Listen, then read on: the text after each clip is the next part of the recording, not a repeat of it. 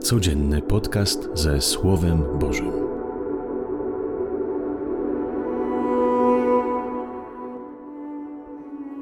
Z Ewangelii według świętego Łukasza. Jezus nauczał w szabat w jednej synagog, a była tam kobieta, która od 18 lat miała ducha niemocy. Była pochylona i w żaden sposób nie mogła się wyprostować. Gdy Jezus ją zobaczył, przywołał ją i rzekł do niej: Niewiasto, jesteś wolna od swojej niemocy. Włożył na nią ręce, natychmiast wyprostowała się i chwaliła Boga.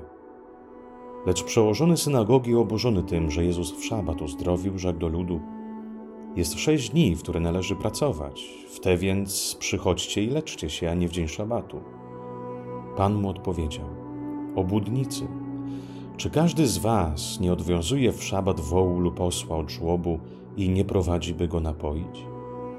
A tej córki Abrahama, którą szatan 18 lat trzymał na uwięzi, nie należało uwolnić od tych więzów w dzień szabatu? Na te słowa wstyd ogarnął wszystkich jego przeciwników, a lud cały cieszył się ze wszystkich wspaniałych czynów dokonywanych przez niego. Oto słowo Pańskie. Chwała Tobie, Chryste. Ciekawe, że kobieta, będąc w synagodze, miała ducha niemocy. Czyżby jej pobożność nie pomogła jej uwolnić się od złego ducha? To już kolejny przypadek, kiedy Jezus uzdrawia w szabat i akurat w synagodze. Ewangelista chce pokazać, do czego prowadzi religijność oparta na prawie, na wypełnianiu obowiązków, na literze prawa, ale w której nie ma ducha ożywiciela, nie ma otwartości, nie ma relacji tej prawdziwej z Bogiem, nie opartej na niewolnictwie, typu robię, bo kazano, ale na głębokiej przyjaźni. Przełożony synagogi, zamiast się cieszyć, że kobieta została uzdrowiona ducha, który zniewala, to jeszcze robi reprymendę Jezusowi, że tak nie wolno. Religijność, która jest pozbawiona człowieczeństwa, w której się nie liczy człowiek i jego dobro, i jego godność, jest bezmyślna. Każdy z nas ma pokusę fałszywej religijności. Robić tylko to, co nakazano, i ani kroku więcej. Tak jest wygodnie. Taka religijność za bardzo nie angażuje. Jest spisek tego, co mam zrobić, robię i jestem wolny. Ona ani wpływa na życie, ani coś zmienia, ani daje świeżości, lecz tylko zniewala, zabiera sens wiary i sens samego Boga. Jezus oszczeka nas przed fałszywą pobożnością, przed pobożnością, która oparta jest na bezmyślnym wypełnianiu nakazów i obowiązków.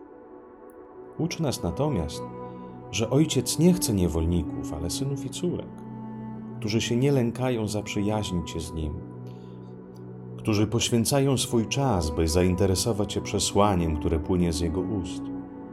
Bóg chce mieć synów i córek, którzy dzięki poznaniu Jego miłości zainteresują się drugim człowiekiem.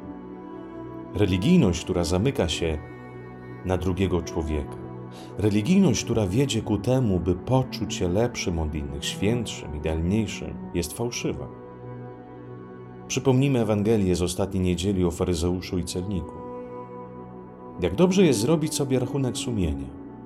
Gdzie prowadzi mnie moja pobożność, moja wiara, moje bycie z Bogiem? Bardziej się staję otwarte na drugiego człowieka, bardziej jestem zaangażowany w dzieła miłosierdzia. Czy coraz bardziej pogrążając się w modlitwy, oddalam się od innych i staję się katem i sędzią moich bliskich? Prawdziwa wiara i pobożność sprawia, że stajemy się podobni do Boga, ale nie w sensie, że odseparowani i idealni ale miłosierni i ludcy. Miłego dnia Wam życzę.